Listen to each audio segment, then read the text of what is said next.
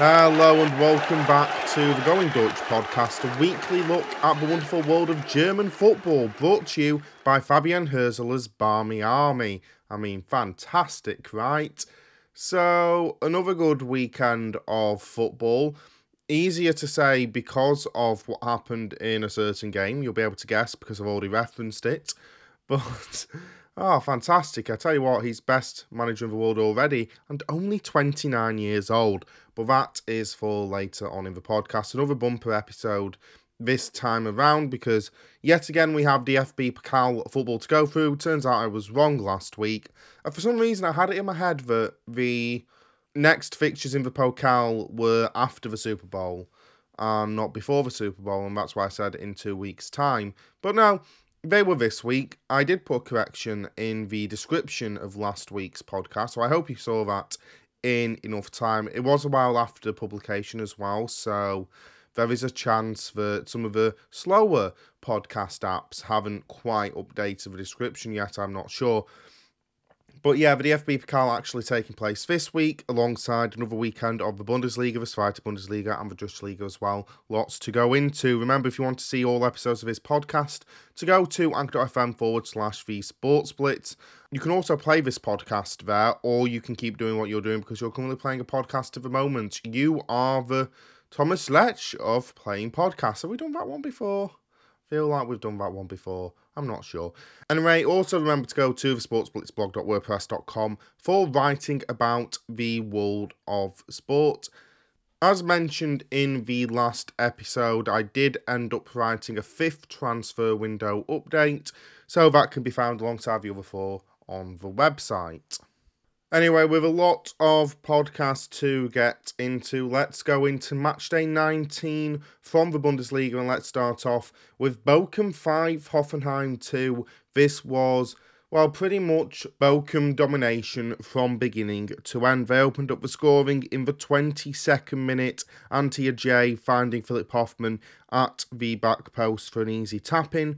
At 30 minutes, Philipp Förster would be the next to have an easy chance. He was left completely unguarded in the middle of the box allowing for a neat finish for Hoffenheim defence, giving him a nice little present on his birthday. It was his birthday. Oh, what a wonderful birthday he had. Takuma Asano made it 3 0 before the half time break. He just waltzed through the Hoffenheim defence and slotted into the bottom corner. For me, what was remarkable about this goal in particular was John Brooks and Nsoki both just deciding not to bother defensively. They were horrific. And Nsoki was okay for the rest of the game. Brooks was absolutely terrible. There is a reason why the four Hoffenheim fans were so worried about Brooks signing from Benfica because he'd had a really tough time in Portugal and maybe his powers had waned, and that's that's looking like the case at the moment. Credit to Hoffenheim because they did come out better at the start of second half. Whatever Andre Breitenreiter had said in the halftime break had worked. Four minutes into the second half, they had a goal back. Christoph Baumgartner with a good finish to give Hoffenheim some hope. And whilst they had moments after that, by the time it was 4 1 in the 69th minute, it was clearly game over. An Erhan Masovic header. Hoffenheim do potentially have the right to complain here because there was a pull from Masovic in the box on the defender that was marking him. So for me, that could have very easily been disallowed. Anyway, Munas Dabbur would make it 4 2 in the 77th minute before the game was finished by Moritz Broschinski, the new Bochum signing from Dortmund Schwei, getting his first goal in the Bundesliga. So, Bochum winning 5 2. It's their fifth win at home in a row. The first time they've done that in 47 years in the top flight. Absolutely fantastic for them. Thomas Letsch has clearly turned this side around. They're playing a lot better under him than they did under Thomas Reis. You've heard all of this before. Let's talk about Hoffenheim because yet again, they were absolutely terrible in this game, and it continues a run of Hoffenheim being terrible through their last few games. They were pretty much non existent in the Cup against Leipzig. Obviously, they had that big 4 1 loss against Mönchengladbach, Barving and Andrej Kramaric masterclass. They could have easily lost against Stuttgart, and they were bad for the most part against Union Berlin, despite holding the lead for a lot of that game. So since the restart, they have been one of the worst sides in the Bundesliga. I think it's more than fair to say that. And to be honest, the response from those in charge at Hoffenheim has been whatever the opposite of the apprentice boardroom is, where everyone starts pointing fingers at everyone else, saying, oh, they should be fired, they should be fired, they should be fired. By comparison, everyone at Hoffenheim has been going, actually, it's my fault and I should take the blame here. Andre Breitenreiter speaking after the game said, quote, As a coach, I'm responsible for what's on the pitch, and what I've seen I can't accept in any way. It has nothing to do with professional football. The head coach is responsible for the team's posture, unquote.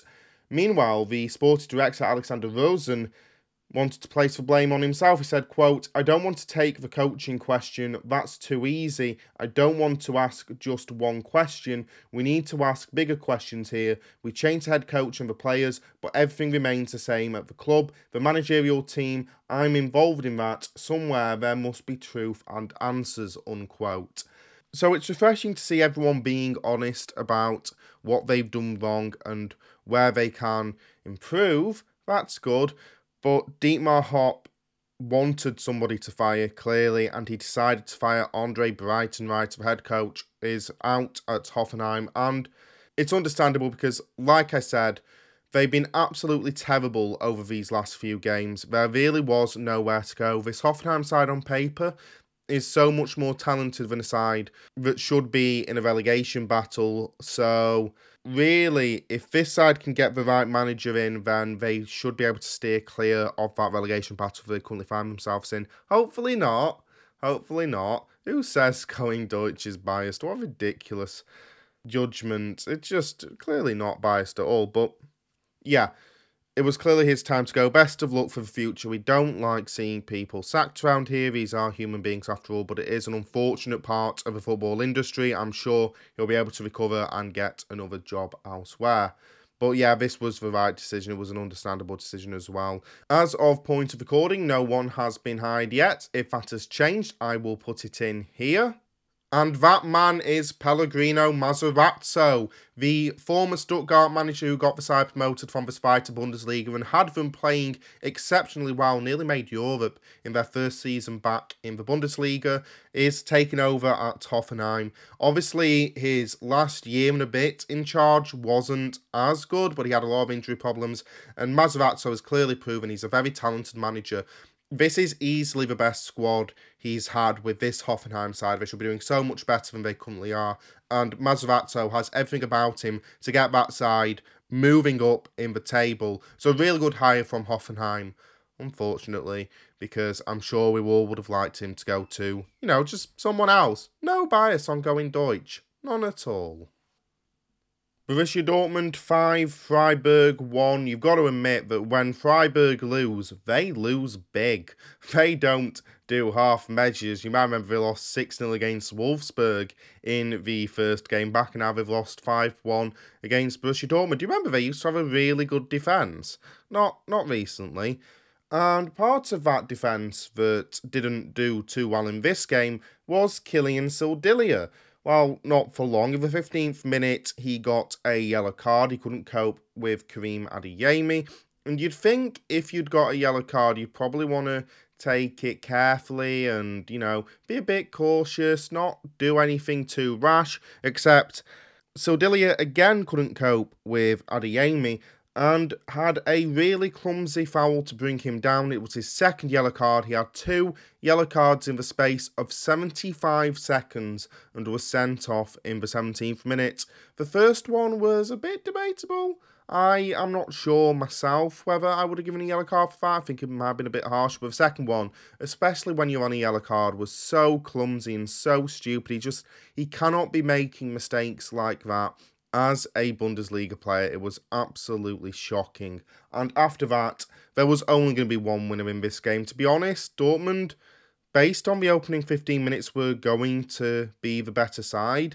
As it was implied, the defence was really struggling to cope with Dortmund's forwards in that opening 15 minutes. But once Freiburg were down to 10 men, there was only going to be one winner. Nico Schlotterbeck would open the scoring against his former club from the narrowest of angles. An absolutely fantastic finish from the centre back, who does have a good goal in him every once in a while. Actually, not even that. He's scored some really good goals this season already. So, yeah, really tight angles, managed to get it in.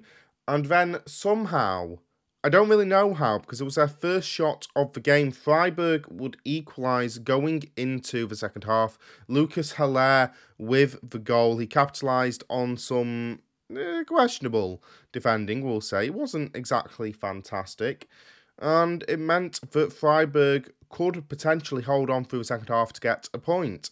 You may have noticed they did not do that in the end because Dortmund came out, immediately started pushing the second half. Freiburg couldn't cope, and Karim Adeyemi would score just three minutes into that second half. He has really picked up the goal scoring bug. Having scored against Bayer Leverkusen his first goal in the Bundesliga, he's now got two in two. And he played a really neat 1 2 with Jude Bellingham to get it, working the space in the box really well and scoring whilst surrounded by defenders. Really impressive. But let's be honest, if one thing is going to be remembered from this game, it's what came in the 51st minute because Sebastian Haller would score. He got his first goal for Borussia Dortmund in the Bundesliga. It was absolutely fantastic, heading in a really good cross from Rafa Guerreiro to get it. And the most fitting part about Haller's goal, considering his story, considering what he's been through to get to this moment, he scored it on World Cancer Day, which is just.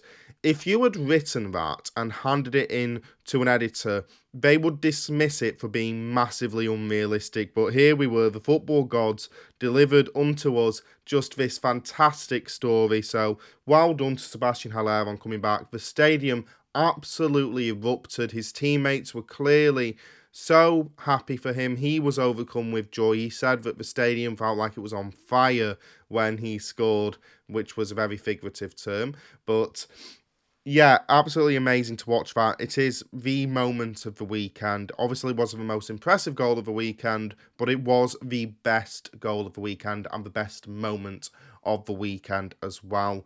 Dortmund would score two goals after that. Julian Brandt in the 69th minute with a really good finish from long range. The best goal of the day from a purely aesthetic standpoint, but obviously not as monumental as the Haller goal. Gio Reyna would add one more late on a neat finish with good passing play to set it up. Well, it's fascinating for me. Jude Bellingham came off in the 71st minute. You know that Dortmund are playing well when they feel like they can rest Jude Bellingham because normally they're just like, no, no, he has to stay on. It's our only chance of doing well. But yeah, they just went, eh, it's fine, it's fine. We don't need to keep him on. The Freiburg defence, through their opening 15 games of the season, conceded just 17 goals. In the four games since then, they have conceded 13. That's not exactly fantastic, and it speaks to a defence that is struggling since the return. The same thing happened last year. The defence was notably not as good in the second half of the season as they were in the first half of the season. Anyway, credit to Borussia Dortmund. They played fantastically in this game for the second game in a row. We can just credit them for having a good performance. And like I said, even though they obviously had the advantage of playing with a man extra for 75 minutes of this game, or 73, I think, it didn't feel like the result would have been any different had Sildillia stayed on the pitch because they were so good in the opening exchanges as well that it felt like this Dortmund win was coming. Augsburg won by Leverkusen nil and it was interesting to me that Sky Sports decided in the UK decided to put this game on Sky Sports Football ahead of the championship clash between West Brom and Coventry. I'll be honest, on paper, neither seemed good. But that was the weird part about it. It's not like this game was one of the most promising games in the Bundesliga on paper.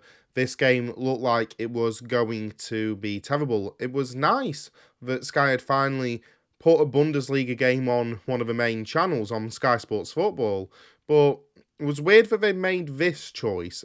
Maybe, like we said either last week or the week before, Sky have a crystal ball and can see into the future because they picked the right game. This was a massive upset. Before the game, I said to someone about why I didn't want to watch this game.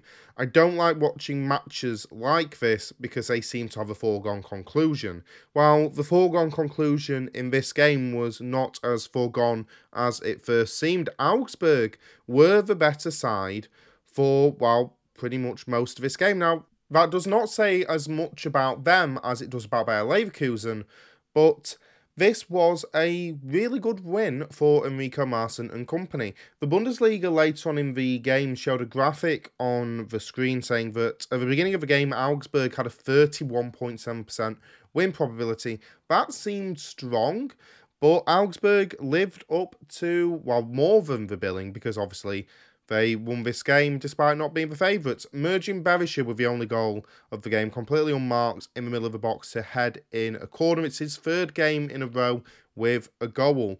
Augsburg did deserve this win, but Bayer Leverkusen were beyond abysmal.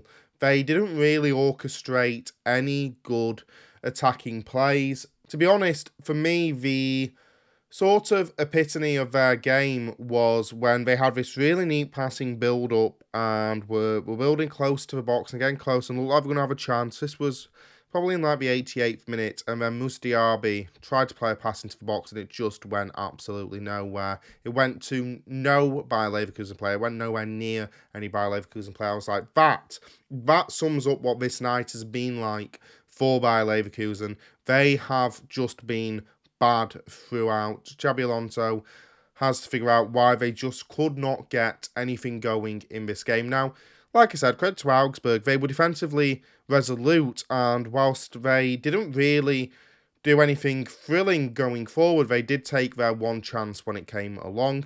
They're starting their annual climb towards safety. They seem to do this every year where they start the season poorly and then just randomly in the second half of the season go, oh, we're good now and we're going to stay up again. So this seems to be one of the Bundesliga's traditions now. I tell you what else is a Bundesliga tradition. Hertha Berlin being bad at football. Eintracht Frankfurt 3, Hertha Berlin nil. And unlike last week, they do actually have reason to complain about something because Randal Kolo Muani opened the scoring in the 21st minute from the penalty spot after being fouled by a Hertha Berlin defender, it was a very harsh decision to give that as a penalty. Kolo Muani went to ground far too lightly for my liking, and there would have been no way I would have given a penalty for that. Hertha Berlin do have the right to feel aggrieved in that regard. They do not have the right to feel aggrieved about how the rest of the game went because Eintracht Frankfurt were easily the better side. Jesper Lindstrom would play a great through ball to Randal Kolo Muani in the 28th minute to make it 2 0, and then Aurelio Buta would make it 3 0 in the 94th minute, really adding to his collection of goals in added time in games where Eintracht Frankfurt have already won. Good player, but seems to score the bulk of his goals in moments where Eintracht Frankfurt don't really need a goal. There was a small window at the start of the second half, kind of like with Hoffenheim against Bochum, where Sandro Schwarz had seemingly made the correct tactical changes, um, that it was going to benefit them. They made a triple substitution at the halftime break. They brought on Jessic Ngankam, they brought on Cigerci, the new Turkish player, and Mittelstadt as well. And it did pay dividends for a bit, but all in all, Hertha Berlin were not even close to Eintracht Frankfurt in this game. That's not really a surprise. Obviously, Frankfurt have been one of the best teams of the Bundesliga this year, quite surprisingly as well. And Hertha Berlin have been Hertha Berlin this season, quite unsurprisingly as well.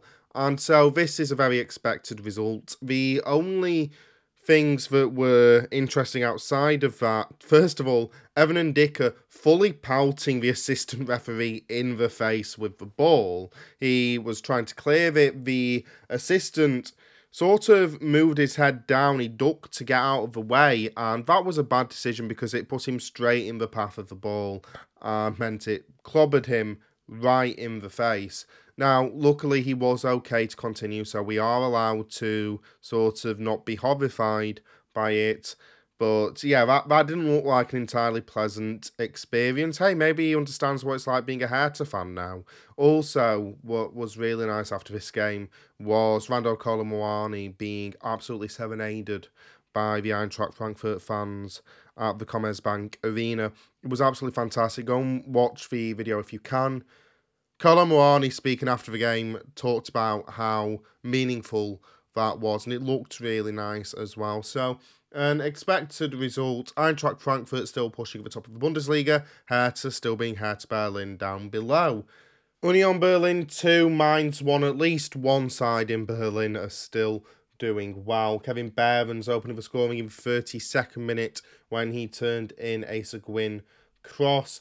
It looked like Mainz were going to get a point in the 78th minute when Marcus Ingvartsen scored from the penalty spot. And to be honest, Mainz would have been more than deserving of that point. They played really well in this game. They matched Union, but in a frantic closing few minutes, it would be Union who would get the winner. Jordan with his first goal in a while. And he showed that striker's instinct of being in the right place at the right time. His positioning was absolutely crucial. It meant the ball landed to him after pinballing around in the box, and he hit it into the top corner.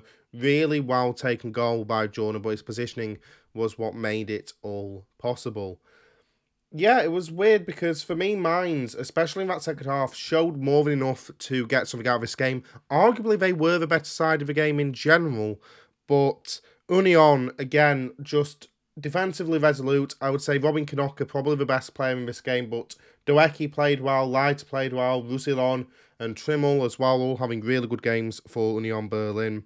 And then they were clutch when they needed to be with Kevin Behrens, who's been on a fantastic run recently. Feels like I've been saying his name quite a lot in these podcasts as of recent.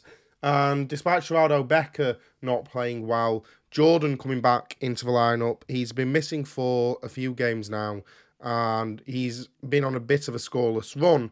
But like I said, striker's instinct, absolutely fantastic to get that winning goal for Union. Urs Fischer's men still very much challenging Bayern at the top of the league table. Stuttgart nil, Werder Bremen 2, a really scrappy affair at the beginning, but two moments of brilliance from Werder Bremen would give them the win. First of all, real route one play in the 59th minute, and bad Stuttgart defending would combine to allow Jens Stage to score his first goal in the Bundesliga. Really good finish just inside the box. Fantastic for him. It was a really good finish, but it was nowhere near as good as the second goal for Werder Bremen. Marvin Ducksch with a first time hit from outside the box, curling into the top corner. It is the best goal I've seen him score. He was fantastic in this game, but that goal was absolutely amazing and a real highlight, real moment for the Werder striker. Probably the goal of the weekend for me because it was absolutely amazing. Speaking after the game, Bruno Labbadia said that he thought Stuttgart should have got something out of this game, and to be honest, he's probably right because outside of those two moments, Werder Bremen weren't particularly amazing. Niclas Füllkrug probably should have got one in the first half. It was ruled out I thought it was harsh because there was there wasn't really much contact between Füllkrug and the defender. It's fascinating to me. You can argue the merits of that. Like I understand if you think it should have been disallowed, and I think there's a debate to be had there. But what you can't say is that that goal should have been ruled out. But the Bochum goal we talked about earlier on shouldn't have been ruled out. That's an absolute impossibility, and I don't think anyone is going to be making that claim. But it's a bit weird because that was much lighter for me than the Bochum goal that was given later on. But yeah, Labbadia does have a reason to maybe not complain, but remorse because I thought Stuttgart played quite well in this game, particularly Genki Haraguchi, who did put in a really good performance, one of the best players on the pitch in general. Atakan Karazor as well played really well. And they created quite a lot of good chances. Credit to Yuri Pavlenka because Pavlenka actually played really well. He did have a near massively stupid error in the first half where he tried to play out from the back again. And to be honest, there are a lot of times where it feels like Yuri Pavlenka should be banned from playing out from the back because he hit it straight at a Stuttgart player and it's a miracle for Werder that that didn't result in a goal but he he got through that ever and he was much better for the rest of the game. So that's really why Stuttgart didn't win. It also like the football gods weren't smiling down on him, but who cares? Werder Bremen, Werder Bremen continuing to be fantastic, and those two great goals just adding to a fantastic season for Ole Werner's men. Wolfsburg 2, Bayern Munich 4. It's safe to say that Bayern Munich got off to a fast start in this game. Kingsley Coman with two goals in the 9th and 14th minute, and a Thomas Muller header in the 19th minute, making it 3 0 to Bayern Munich. The fascinating thing about that 3 0 up after 20 minutes, you'd think it was a really dominant performance from Rekordmeister. Well, think again.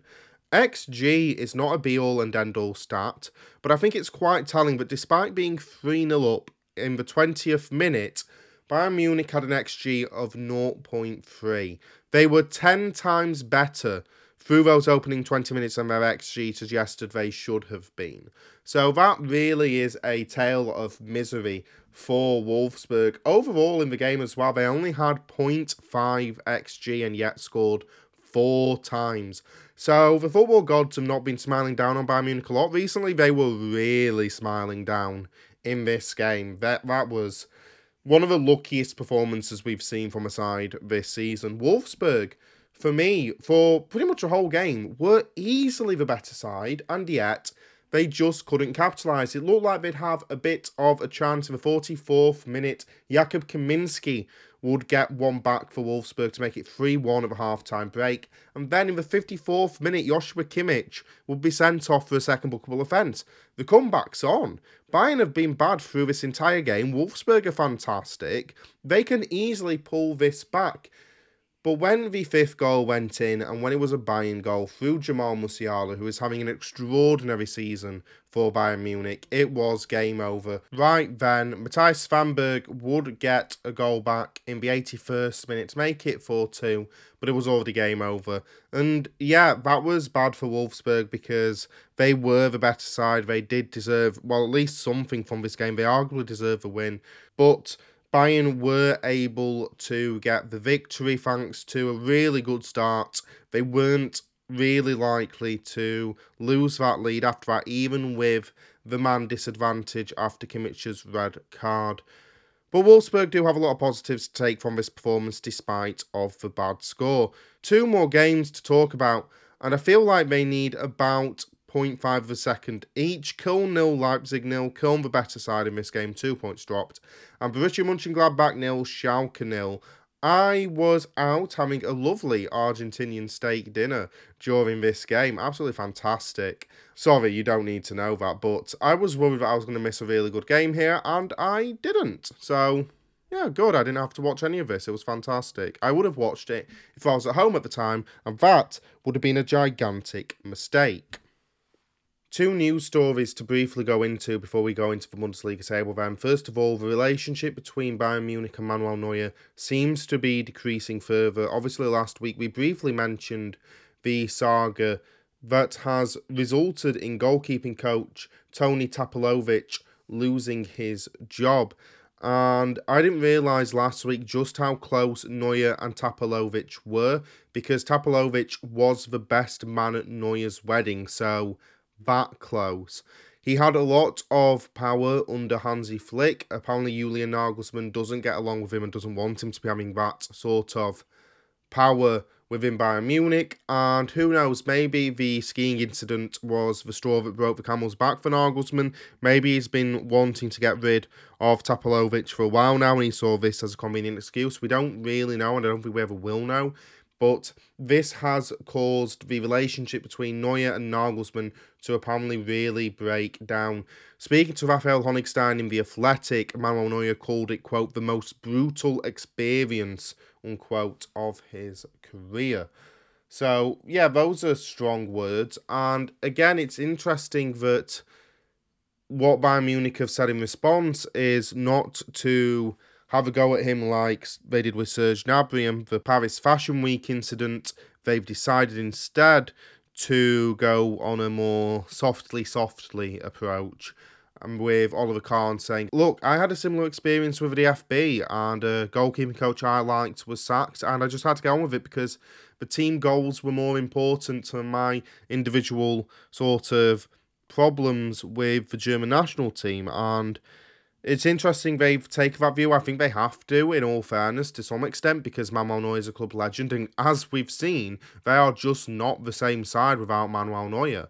And this this doesn't feel good for Bayern Munich because at the moment I don't see him actually wanting to play for the club again unless they do something to turn his mood around or maybe just the desire to keep on winning keeps him at the club. But at the moment, this sort of scandal is just getting bigger and bigger and bigger. And it's hard to see FC Hollywood recovering their image to being normal clinical Bayern, at least for the rest of the season. So it'll be interesting to see how this goes over the next few weeks. If you want to read more about it, then I highly recommend the Athletic article that Manuel Neuer was interviewed in because it was an absolute doozy. The other thing I wanted to mention was with regard to Werder Bremen. And on the Thousand Hours podcast, which is an FM podcast I'm taking part in, I will put a link in the description to this podcast if you want to give that a watch. We've been having well, at least the last two episodes, maybe the last three, we've had a random former Leeds player mentioned.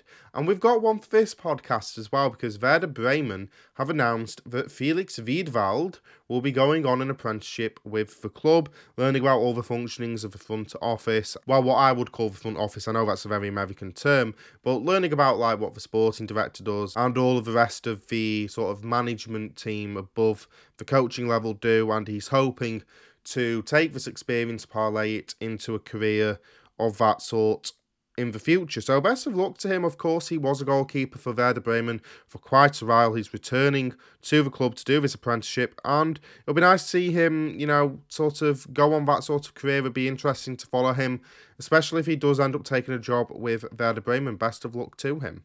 Okay, then let's have a look at the Bundesliga table after 19 games. Bayern Munich lead the way 40 points through those 19 games, one point clear of Union Berlin in second, Borussia Dortmund on 37 in third, Leipzig on 36 in fourth, Frankfurt 35 in fifth, and Freiburg 34 in sixth. It's then a five point jump down to Wolfsburg. Wrong end of the table, Schalke, bottom of the league on 11 points. Hertha Berlin, 17th on 14 points. 16th, Stuttgart on 16 points. 15th, Bochum on 19 points. Hoffenheim also on 19 points in 14th, with Augsburg two points ahead of them in 13th on 21 points after that very impressive win against Bayer Leverkusen.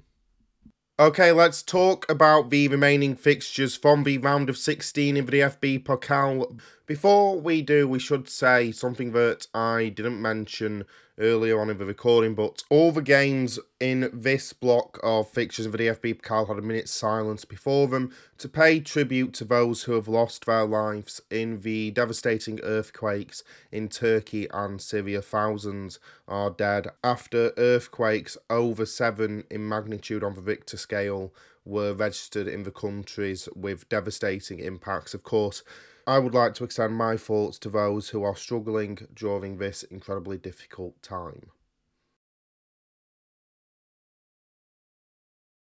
Let's go through the games in chronological order though, starting off with Sandhausen nil, Freiburg 2. Definitely not the best game of this round. Sandhausen's tactics were clear as a side struggling at the bottom of the Zweite Bundesliga. They were going to play a very defensively solid game against Freiburg. They were going to try and frustrate their Bundesliga opponents and hit them on the break where possible. And Sandhausen did have their chances through the game and also capitalised on some bad finishing from Freiburg. Michael Gregoritsch could have easily had two or three if he had just been able to convert some of his chances, but he never was able to. And it looked like Sandhausen were going to hold on to take Freiburg into extra time until the 87th minute. Hamadi Al Ghaddioui turning a corner into his own net. It was absolutely devastating for him. And then, while in a scene that would repeat itself the day after, Patrick Drewes with a first time clearance definitely had the chance to take more than one touch, but apparently thought one touch would do, but it went straight to Nils Petersen. Petersen would also only take one touch with a curling effort into the top corner. To be honest, if Drewes had been in the goals, he wouldn't have made a save anyway because it was so perfectly placed. But at the same time, that goal only comes around because of his panicked clearance. It was in the 95th minute though, so it didn't really change the game, but it was a really impressive finish from Petersen, even though there was no goalkeeper in the goal. So Freiburg go through to the next round, having won the battle of the oval black and white logo clubs. And well done to them, because as we all know, that is the most prestigious derby in Germany. In all fairness, it is a derby because they're fairly close together. I believe Freiburg is about an hour and a half away from Sandhausen, so it's not like they're at other ends of the country, but still, they're only rivals definitely because of their oval black and white logos. Whoever stole it from the other one ignited a long standing rivalry that still lasts to this day. The next game of the night was far more interesting. Eintracht Frankfurt 4, Darmstadt 2. This game was also a local rivalry that's not like a big one because Eintracht Frankfurt and Darmstadt have rarely played in the past, but it is a local rivalry between a side of the Bundesliga and a side in the Zweite Bundesliga. But this time, the side of the Zweite actually played really well. Not from the beginning. Eintracht Frankfurt did open the scoring in the sixth minute through Randal Kolo Muani heading in a Buta cross. You know, there was a really interesting fact about Kolo Muani, and I can't remember what it was. Oh, what was it? Oh, something to do with how he'd signed, like something to do with his transfer. I feel like someone mentioned it. Someone must have mentioned it somewhere. It might be one of those stats you hear once, though. It's not something that's repeated every single time he scores, including in this podcast, by the way, in this very episode. But Kolo Muani heading in, and I forgot to mention earlier when I talked about him being serenaded with a chant, it is the best chant. It is the one that was sung to Yaya and Kolo Touré, but with his name, Colo, Colo, Colo, Colo, Colo, Colo, Kolo, Muani. Fantastic. Keep that and just keep repeating it forever, please, preferably. After that, though, Darmstadt did grow into the game and they did get two goals in the space of three first half minutes to take the lead against their Bundesliga opponents. Both goals scored by Mathias Honsak, and they were similar goals to ones we'll mention later on that he scored against Sandhausen in the Zweite Bundesliga this weekend. The first, a really fast break, Darmstadt ending up with a 3 on 1, and Honsak getting an easy chance to score. The second one, a fantastic assist from Fabian Schnellhardt. It turns out everyone can just do these really good assists for Darmstadt, with Honsak getting another easy chance to score. It looked like Darmstadt were going to be taking the lead into the half-time break, but in the 44th minute, Darmstadt's defending, while it was strong through most of the game, or strong through most of the first half, it was not strong when Mario Götze would pass to Rafael Borré. Really good passing play from Eintracht Frankfurt set up Borré, and he would finish. Borré obviously requested a transfer in the winter. It didn't happen, but he does seem to be giving his all for Eintracht Frankfurt, and he's clearly a player that Oliver Glasner depends upon and has a lot of trust in as well. This was shown in this game, it's been shown in multiple other games recently as well. So, two all at the halftime break. Darmstadt still playing really well, and they did have a lot of great chances in the second half. Of course, they did put the ball in the back of the net, disallowed for a fairly obvious offside, but the replay showed that I can't remember who it was who headed it, but if they'd left it, Phillip Tietz was unmarked at the back post and he would have scored that. I know he's not been scoring lots this season, but he is a fantastic player and he's been contributing in other ways. We will talk about that when we get into the Zweite Bundesliga segment. And he would have scored that. All he would have needed is a touch to bring it down and would have tapped it in at the back post. I have 100% certainty about that. Despite their good chances, though, it wasn't Darmstadt who would score next or at any point in the rest of the game. Eintracht Frankfurt getting two second half goals. First of all, a fantastic hit on the half volley, first time from Daichi Kamada. Absolutely fantastic. You can see why so many of Europe's top clubs want him. Please stay at Frankfurt, Daichi. It would be wonderful though also quite unrealistic, judging by recent reports. And then, of course, Randal Kolo Muani, Kolo, Kolo, Kolo, Kolo, Kolo, Kolo Kolo Muani with the fourth in the 90th minute. He put on the afterburners after Mario Götze played a long ball through to him. Honestly, it looked like everyone else was running in slow motion. He was absolutely fantastic. So Eintracht Frankfurt through to the quarterfinals. This is really good news for them, and we know their prowess in knockout tournaments. We saw it last year when they won the Europa League for Darmstadt. I think the best thing to say about them is that through most of this game, they look like a Bundesliga side. They look like any other Bundesliga side that Eintracht Frankfurt have come up against this year. And I know there are better examples and more German examples. But what it reminded me of was when Marcelo Bielsa's Leeds went to Arsenal in the FA Cup in their last year in the Championship and a lot of pundits and fans praised them for looking like a Premier League side in that game. And that's what Darmstadt had in this game. They look like a Bundesliga side. They've been doing so well in this fighter, and if they keep this up, then they will be playing Eintracht Frankfurt in the league next season. Nuremberg 1, Fortuna Dusseldorf 1, Nuremberg advancing in the penalty shootout. This was the only game in the DFB Pokal this weekend that was between two Zweite Bundesliga sides, and it wasn't a particularly interesting game right up until the end. Dawid Kownacki would open the scoring for Fortuna Dusseldorf in the 33rd minute, heading in a cross from Emmanuel Iyoha, and it looked like that was going to be enough because Nuremberg were not very inspiring in the second half or the first half, or really for any parts of the game until the 93rd minute. A really good finish by Taylan Duman would get Nuremberg level.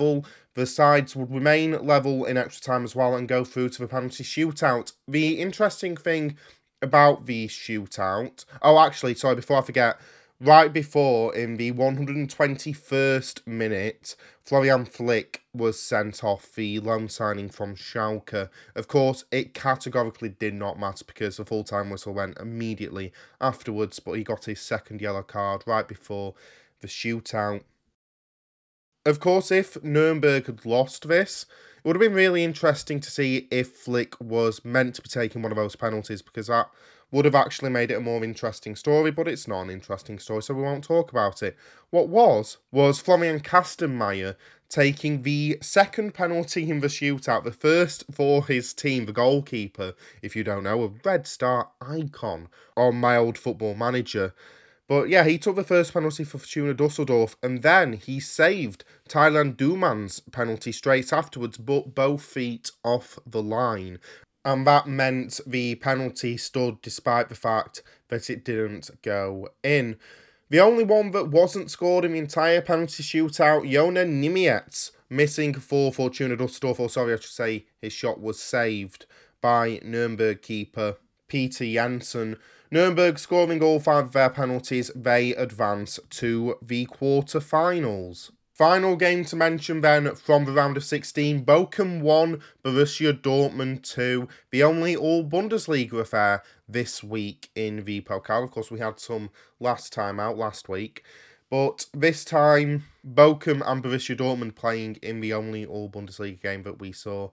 And it was an interesting match with some Big talking points. Let's start off at the very end of the first half. It wasn't an interesting first half, but oh boy, did it have an interesting finish because Manuel Riemann came way out to try and clear the ball. He did first time, but it fell straight into the path of Emre Can, who hit it into an open goal. It was so close to being caught by not only two Bochum defenders, but by Riemann himself but it just trickled into the net. It was going at a snail's pace by the time it crossed the line, but that didn't matter. It must have been so frustrating for the Bochum defenders.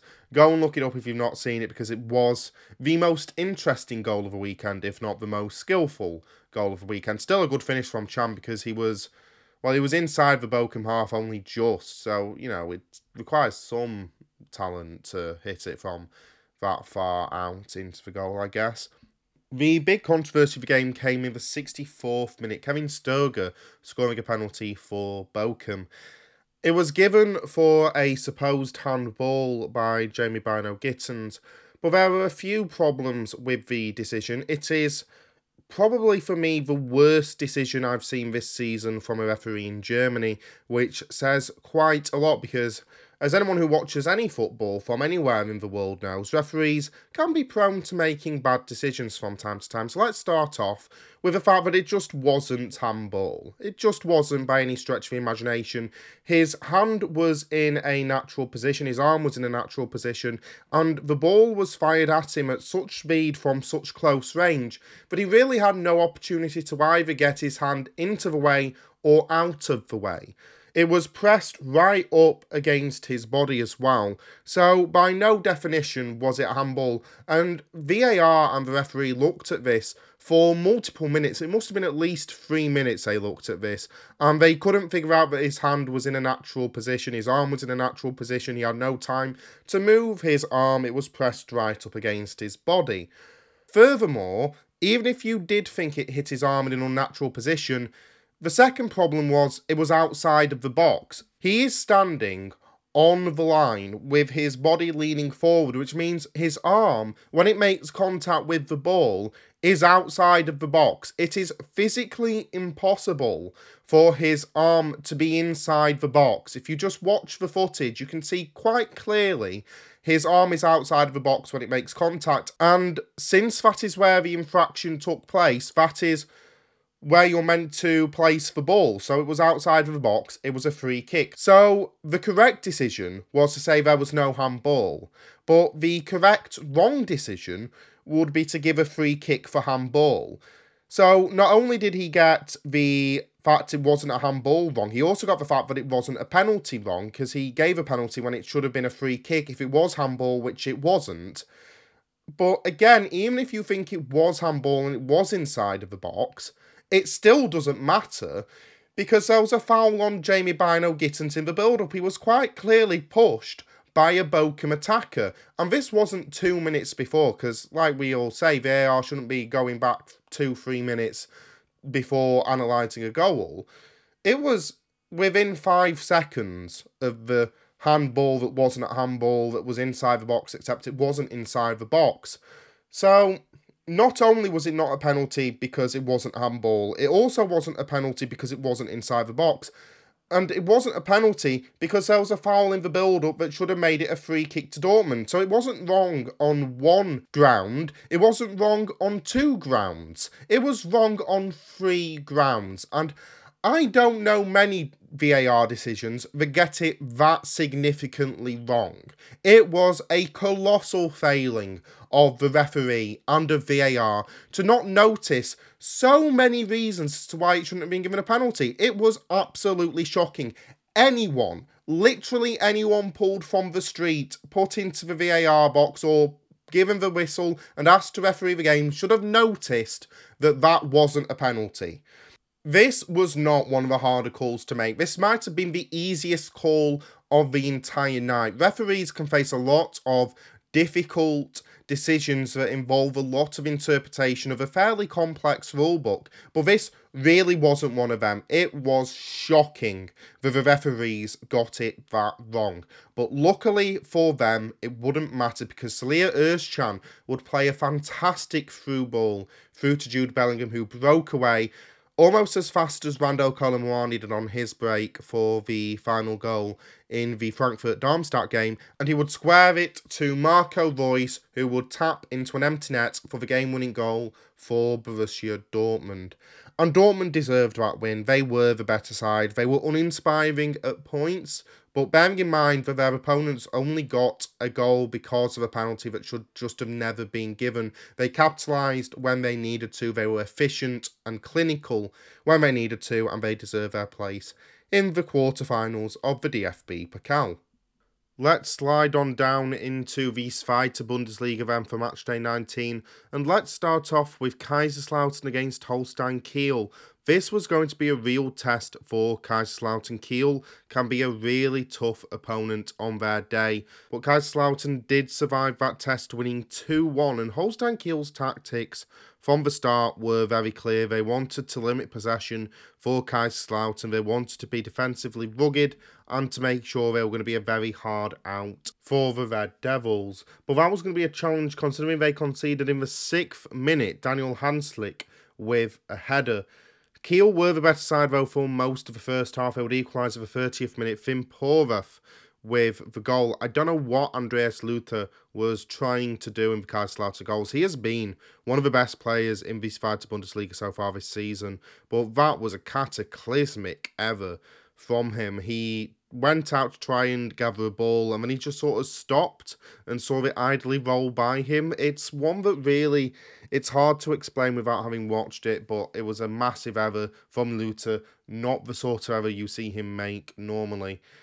Again, Kiel frustrated Kaiserslautern through much of that second half. They created a few chances, but when the third and final goal came in this game, it would be for the home side, and of course, it would be Terence Boyd as well, who has been fantastic for them this season. A tap in at the back post, and one he was very grateful for as well because he missed a fairly easy chance earlier on, not as easy as the chance he scored, but it still it felt like a moment that Kaiserslautern were going to regret if they didn't go on to win this game. Credit as well to Hendrick Zuck, who played a fantastic ball through to Terence. He was more than eager to point out the great work of Zuck in providing that assist when he scored as well. Kaiserslautern deserved this win considering the challenge that Kiel put them under through most of this game. They were absolutely fantastic, and there is now very genuine belief that Kaiserslautern could mount a challenge for back to back promotions and get back into the Bundesliga. It'd be absolutely incredible. And that dream was helped by the fact that Heidenheim dropped points this weekend, losing 2 0 away at Eintracht Braunschweig. This game got international attention because the night before, some Hanover fans broke into Eintracht Braunschweig Stadium, of course. Hanover and Braunschweig are big rivals, and they burned the number 96 into the centre circle, just in case you don't know. Hanover's full name is Hanover 96, so it is a very strong reference to Hanover, the club Eintracht Braunschweig so despise. They tried to get rid of it on the morning of the match. They failed, and in the end, they ended up like kind of blurring the number nine, but not really, and crossing it out and putting nein Danke, no thanks, around the centre circle. The people who broke in were not quite Banksy. You know, it wasn't a great piece of graffiti. You could have done anything. You could have done the girl holding balloons. That's fantastic. It would look fantastic at the stadium. But no, it was very annoying for Braunschweig, but they did get a win, so maybe not that annoying. Hey, maybe it's a good luck charm. I don't know. Maybe ask them to come back next week and do the same thing, or well, two weeks' time when they're next at home. And maybe they'll bring more wins for a Braunschweig side who while have been getting better through the season, I was going to say have struggled to pick up wins. But to be honest, over the last few months, they have been much better than they were in the opening stages of the season, and their league position reflects that. But anyway, both goals coming late on in the game in the 72nd minute. Jan Hendrik Marx would play an absolutely fantastic long ball to find Manuel Wintzheimer, who outran his defender and slotted well into the back of the net. That goal was good. It was not as good as the second, kind of like Werder Bremen, really. It was not as good as the second because Lion Lauberbach, a really good assist this time from Manuel Wintzheim, the goal scorer for the first. Crossing in, Lauberbach would chest it and volley it into the top corner. It was a really good finish from him. One of the goals of the weekend of his fight Zweite Bundesliga, second to a St. Pauli goal, in my humblest of humble opinions. Okay, not that humble, quite biased as well, actually. But a really good win for Eintracht Braunschweig, who are close to being in the top half at the moment. Obviously, that doesn't mean too much because of how close the bottom of the Zweite Bundesliga is at the moment, but there have been a lot of performances for Braunschweig to be proud about. This one, well, it wasn't the most convincing performance, but they were clinical when they needed to be, and they held off a few really good Heidenheim attacks. Heidenheim were kind of unlucky, I guess, because a lot of times they would probably get something out of this game, but with their lack of finishing and Braunschweig's clinical ability to score in this game, it meant that they lost and that they lose ground in the promotion battle. Okay, let's move on then to the only game that actually matters from this weekend in all of Germany. St. Pauli 2, Hanover nil. Fabian Hürzeler's Barmy Army, only 29 years old. A fantastic win for St. Pauli. The first time this season they've won back to back games as well. Obviously, This was Hürzeler's first game in charge at the Milan Millerntor, having taken over from Timo Schultz during the winter break. And it was interesting. You know, we have all the joking about Fabian Hürzeler's Barmy Army, but there was a very muted sort of reaction to him when he first came out because a lot of St. Pauli fans, myself included, still don't agree with the decision to sack Timo Schultz. He seems to be doing a decent enough job. Um, the problem was more with the players on the pitch than it was with coaching because St. Pauli looked like one of the best sides in the league if they could just score football goals. So that wasn't really on Schultz. But Hürzeler is now the man at the helm, and of course, he'll be getting the full support of the Millerntor faithful, just like he did in this game. But like when he first came out, there was no real big cheers, and neither was there any booing.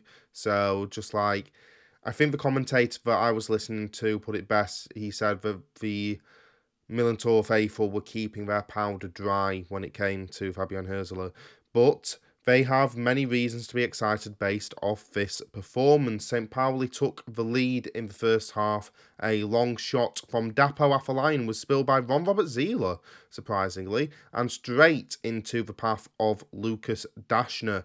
It was 2 0 before the half was over as well, with the best goal of the week in this fight to Bundesliga, in my very biased opinion. Connor Metcalfe with a first time curling effort into the top corner from inside the box. Originally given offside, but the VAR reviewed it and found that he was onside and the goal was allowed to stand. The defending, will say, was questionable. If this was a Hanover fan podcast, I would be very, very, very unhappy with just how much space Connor Metcalfe was given in the box. But I'm St. Pauli fan, so I'm absolutely more than fine with it. The second half, St. Pauli continued to be the better side.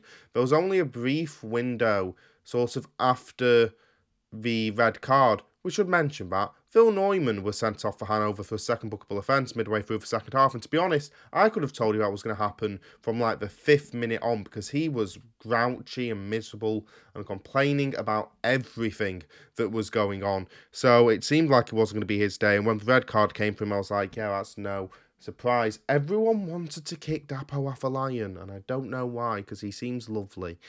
But at one point, he went up to ref and went, They're all kicking me. You're going to actually do something about it and eventually Neumann would get sent off for, you'll be stunned to hear this, a foul on Dapo Afolayan. So, yeah, that wasn't too much of a surprise because he had he had a rough game. We'll say it was a terrible game for Phil Neumann. Is he always that moany and complaining?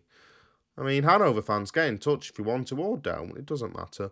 But it just felt like he just kept complaining again and again and again. I was like, oh my god, shut up. And eventually, the referee would give him his marching orders, not for complaining, but for a poorly timed challenge.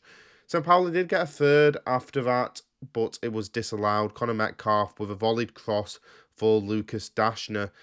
I wanted to mention it just because the cross from Metcalfe was really good. He had a man of the match performance. He was absolutely fantastic. So St. Pauli put together a good performance, two good performances in the last two games. Granted, the win against Nuremberg last week was really on the back of a strong defensive performance. I would say this was a more complete team performance than that one was, but six points from their last two games, St. Pauli aren't going to complain as they rise up to ninth in the table. Meanwhile, for Hanover, obviously we mentioned earlier that some of their fans broke into Eintracht Braunschweig's ground and put the 96 in the centre circle, while Braunschweig won. Meanwhile, Hanover lost. So, you know, maybe that was the football gods enacting their revenge, giving them a bit of karma. Granted, it's not going to feel like that for Stefan Leitl and company. So St. Pauli moved further away from the drop with that win. One side who moved out of the drop because of their game, Arminia Bielefeld winning 3 1 away at Jahn Regensburg. Another relegation six pointer for Bielefeld, but this time they did win it. As a result, they're up to 13th in the league. Jahn Regensburg falling into relegation places. It didn't look like that was going to happen at first because Jahn Regensburg took the lead in the second minute. Jan Elvedi heading in a corner. He cut through the defence like a hot knife through butter. Far too easy for the young Regensburg defender. But after that, Arminia Bielefeld were the better side through the rest of this game and they would deserve the win. They would make it 1 all in the 14th minute. Sebastian Vasiliadis with a great volley at the back post over the head of Urbig in the Jahn Regensburg goal and into the net. Jahn Regensburg did have a goal disallowed for offside after that was a correct call, and that was really one of their few chances to actually do something. It looked like they were going to hold on defensively resolute for a point, but in the 85th minute, the substitute and I'm guessing former captain Fantastic. I don't think he's still the captain. He used to be the captain. Fabian Klos making it 2 1. That might be incorrect. I'm not sure. Fabian Klos did score and he did make it 2 1, but I'm not sure if he is or isn't the captain. And I'll be honest, I can't be bothered to look it up. A header from close range. He would then get another header in the 91st minute to make it 3 1. Jahn Regensburg probably shouldn't leave him as open in the box as he was for those two goals. This could prove to be a very big win for Bielefeld. They've been struggling with getting results in the Zweite Bundesliga and, of course, struggling with morale and mentality as a result of failing to get results. But this could be a massive win for them and one that propels them to a better league position than they've been threatening to have through most of the campaign. For Jahn Regensburg, they're still struggling at the bottom of the table and they could be a very strong contender for going down. Well, they're in one of the relegation places at the moment, so they are definitely a contender for going down. Magdeburg won, Karlsruhe won a goal at the very beginning of the game and a goal at the very end of the game. Sebastian Jung would give Karlsruhe the lead. A really neat finish, essentially just a long range pass into the bottom corner from far outside the box. One of the goals of the weekend, to be sure. Through most of the game, Magdeburg were the better side, apart from when it mattered in the finishing department, where they really weren't. They had 16 shots off target, so, you know, well done them.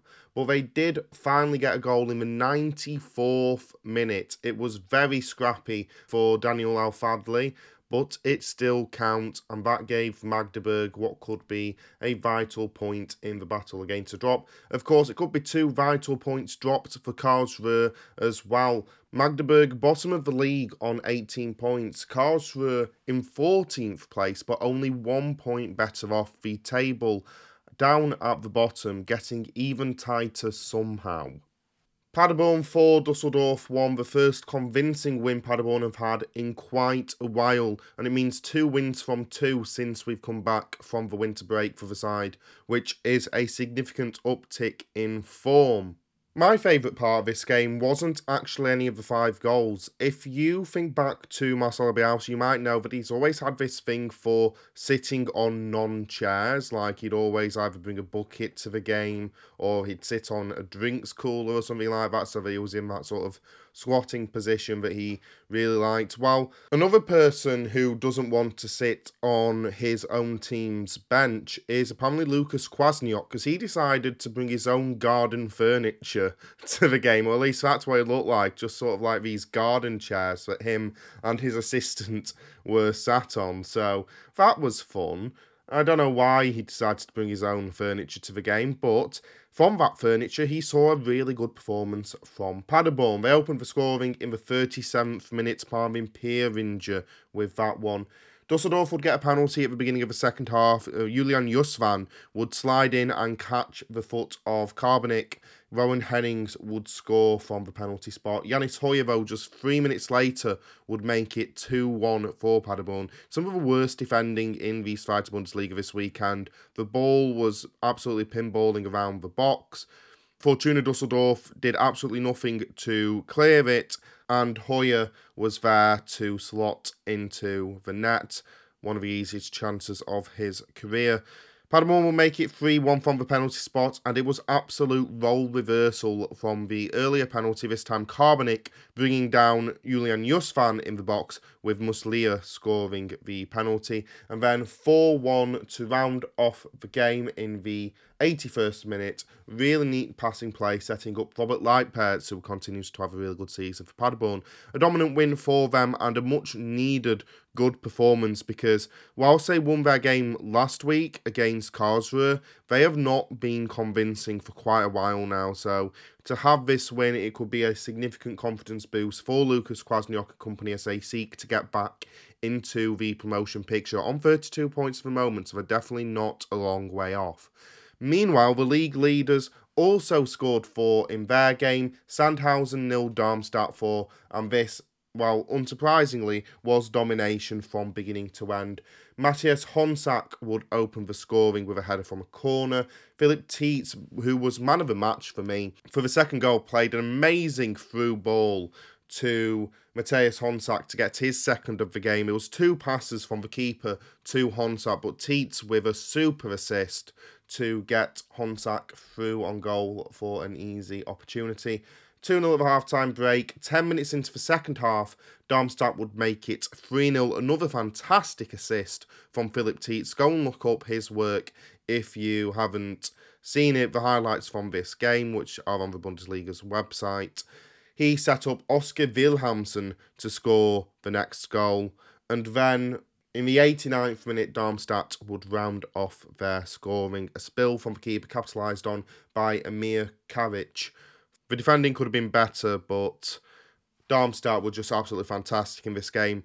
On the very, very, very few occasions that Sandhausen were able to present a threat, Marcel Schuhen with a fantastic performance in nets. There's one of the saves he made right on the goal line, having to reach back and grab the ball and stop it from going over the goal, which he barely does, was arguably save of the week. It was absolutely outstanding. Another great performance for Darmstadt, who kept their undefeated run going at 21 games at that point. Of course, then the DFB Pokal game happened, as mentioned earlier on in the podcast, and that's where their undefeated run would end against Eintracht Frankfurt. Final game to mention Hansa Rostock nil, Hamburger 2. The anti going Deutsch derby, the one that I least look forward to. HSV getting a win to continue their push at the top of the table. They opened the scoring thanks to some not great defending by Hansa that helped see the ball land right at the feet of Ludovit Reis for one of his easiest finishes of the season. Hansa would have two goals disallowed for offside. Both of them were the correct call because apparently nobody at Rostock knows what the offside rule is. So that's not great for them. Then a player was sent off for Hansa, second yellow card. To be honest, it could have been a straight red because it was a really bad challenge on Bakery Jatta. Stood showing straight into his ankle. To be honest, that easily could have been a red card for me. I probably would have given it a straight red myself. That player, by the way, Damian Roßbach, because I've just realised I forgot to say his name. Anyway, Andras Nemeth would then get the final goal of the game for HSV in the 94th minute from a good counter attack that left the attackers like just there were three on one at one point. It was just like, wow, take your pick, whoever wants to score this one. And Nemeth was the one who did. They did ride their luck a few times, HSV, in this game. This wasn't an all conquering performance. This wasn't like Darmstadt against Sandhausen or Paderborn against Dusseldorf, but it was still a really good win for the side, as they opened up a bit of daylight between them and Heidenheim, who of course lost to Eintracht Braunschweig. Anyway, let's have a look at the Zweite Bundesliga table. Then, after 19 games, it is Darmstadt who still lead the way 42 points from those 19 games. Hamburger just two points behind on 40 with a four point drop down to Heidenheim on 36. Kaiserslautern on 35 are in fourth, and Paderborn on 32 are in fifth. Dusseldorf three points behind them, with Hanover and Holstein Kiel still also in the promotion race, though starting to lose ground now. At the wrong end of the table, meanwhile, Magdeburg are bottom on 18 points, and then just check how close the rest of the table is. 17th, Jahn Regensburg 19, 16th, Nuremberg 19, 15th, Sandhausen 19, 14th, Karlsruhe 19, 13th, Bielefeld 20, 12th, Hansa 21, 11th, Braunschweig 21, and then 10th, Greuther Fürth and 9th, St. Pauli, both on 23. So they've got the very slightest amount of breathing space. But that means the bottom 10 teams in the league are separated by just five points. The bottom five teams in the league just separated by a single point. You could not ask for a tighter league than the Zweite Bundesliga is at the moment. It is absolutely wild. I think what this shows is that the Zweite Bundesliga is a real super league. Yes, they're trying to bring that back again, and it's still stupid. Now, granted, they've been able to make it less obvious that they're just trying to concentrate all the power and money within an elite few clubs, but they are still trying to do that, so it's stupid still. And it's a reminder of why we love German football because, unlike that pile of nonsense, it's actually authentic. Let's have our usual quick look at the Dritte Liga then, and Elversberg can be really starting to dream now about back-to-back promotions going up to the Zweite Bundesliga because they had a massive 4-0 win away at Saarbrücken that's put them 14 points clear between them and fourth in the league, which is the current promotion playoff spot because of Freiburg's Zwei. We'll get into that later. But a massive win, a great performance. They were given a big boost in the 26th minute when Saarbrücken's Janika was sent off. They got two goals through Schnellbacher, one through Woltemade, and one through Koffi through the rest of the game in a very dominant performance. They did miss a penalty, actually, both sides missed penalties, but this was a complete Elversberg performance. 50 points from 21 games. Saarbrücken having lost three of their last four on 36 points in fourth. So Elversberg now have a 14 point cushion between them and the promotion playoffs. With just 17 games to go, there are a lot of reasons to believe for Elversberg fans. They also gained ground in the title race as well because Wehen drew one all at home to Viktoria Köln. It means that Elversberg are nine points clear of second place. Meanwhile, Freiburg Zwei go up into third place after a 2 0 win against Bayreuth. Where's Ted Lasso when you need him? It means that they well, hold on to what is normally the promotion playoff spot, but obviously they can't get promoted, so that spot goes down to fourth place and Saarbrücken. Closing in are Waldhof Mannheim, who have picked up 11 points through their last five games, but they did drop points this time around 1 all against Verl. 1860 Munich continue to not have a particularly good time, having drawn 2 all with relegation candidates Oldenburg. So as it stands, Saarbrücken fourth on 36, Waldhof Mannheim fifth on 36, 1860 Munich sixth on 34, and a side really creeping up now, VfL Osnabrück also on 34 points, having won their sixth game on the bounce. This one, a 3 1 win over an Erzgebirge Aue side who had been doing really well before that. Two informed sides going up against each other, Osnabrück being the victors. Another side in form on 33 points are Dynamo Dresden, who have won their third game on the bounce. A 7 1 win against Hallescher. You can't exactly complain about that or ask for much more. They're on 33 points and therefore just three points behind Saarbrücken. Ingolstadt, meanwhile, are just five points behind Saarbrücken, but they've lost their fourth game on the bounce, a 2 1 loss away at Dortmund 2. So those are the top nine. If you want to have a look at the league table, then you go do that. At the wrong end, Meppen have picked up their third point in four games, so I guess progress. A 1 all draw against Zwickau. Hallescher, as mentioned, lost 7 1 to Dynamo Dresden. It's their third loss on the bounce and fourth loss in five. Bayreuth lost 2 0 to Freiburg Zwei and Zwickau, as mentioned, drew with Meppen. Those are relegation places. Dortmund Zwei are now out of those relegation places because of our win against Ingolstadt. They're on 21 points now. Oldenburg, as mentioned, drew with 1860. And SBGL, the other side, who are still in the relegation battle, lost, as mentioned, to Osnabrück. Games of the weekend, then, and to be honest, there have been easier weeks to pick the games of the weekend than this week. I'm not overly thrilled with the fixtures, but I'm sure they'll be more interesting on the pitch than they are on paper. Let's start off with the Bundesliga, then I'm going to go for the Swabian derby between Freiburg and Stuttgart. Obviously, this being a derby overrides the fact that one side really should be winning this game. Stuttgart have been struggling for a while now. They're in the relegation places. No win in five for, well, now Bruno Labbadia's men.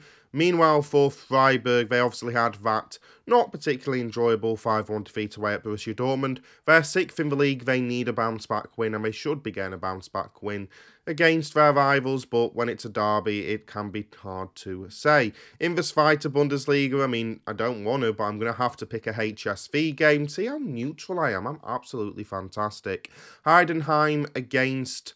Hamburger. By the way, the Stuttgart Freiburg game, 3.30 on Saturday Central European time if you're in the UK, knock off one hour. But going back to the Heidenheim Hamburger game, the Sport 1 Saturday night broadcast 8.30 on Saturday, funnily enough. Hamburger have been playing really well. They've won their last three straight, including that, well, not particularly convincing, but good enough win against Hansa Rostock. Heidenheim, meanwhile, of course, lost to Eintracht Braunschweig at the weekend. They need to bounce back against a very tough opponent. Meanwhile, my Dritte game of the weekend, it was a bit of a tough choice, but I'm going to go for Borussia Dortmund Zwei against Saarbrücken, a game with implications at both ends of the table, despite being in fourth, Saarbrücken are holding on to the promotion playoff spot. But it's also despite losing three of their last four. As mentioned, they lost 4 0 to Elversberg at the weekend, and they need a bounce back win if they want to hold on to that spot. Meanwhile, for Borussia Dortmund, Zwei, they have won their first game in a while to jump out to the relegation places, and they'll be hoping to stay out of those relegation places now. Obviously, being the youth side for Borussia Dortmund means you're going to have a lot of talent. They should have enough to steer clear of the drop, but they need to start picking up results. Anyway, that is all the time we have then on the Going Deutsch podcast this week. Thank you so much for listening. I'll be back next week, later than usual because of the Super Bowl, which, let's face it, is the real game of the weekend. So I can cover that on the NFL Blitz. But hopefully, this podcast will be back on Thursday. I hope to see you then. But for the time being, I've been Alex Woodward, and until we meet again, I'll be the same.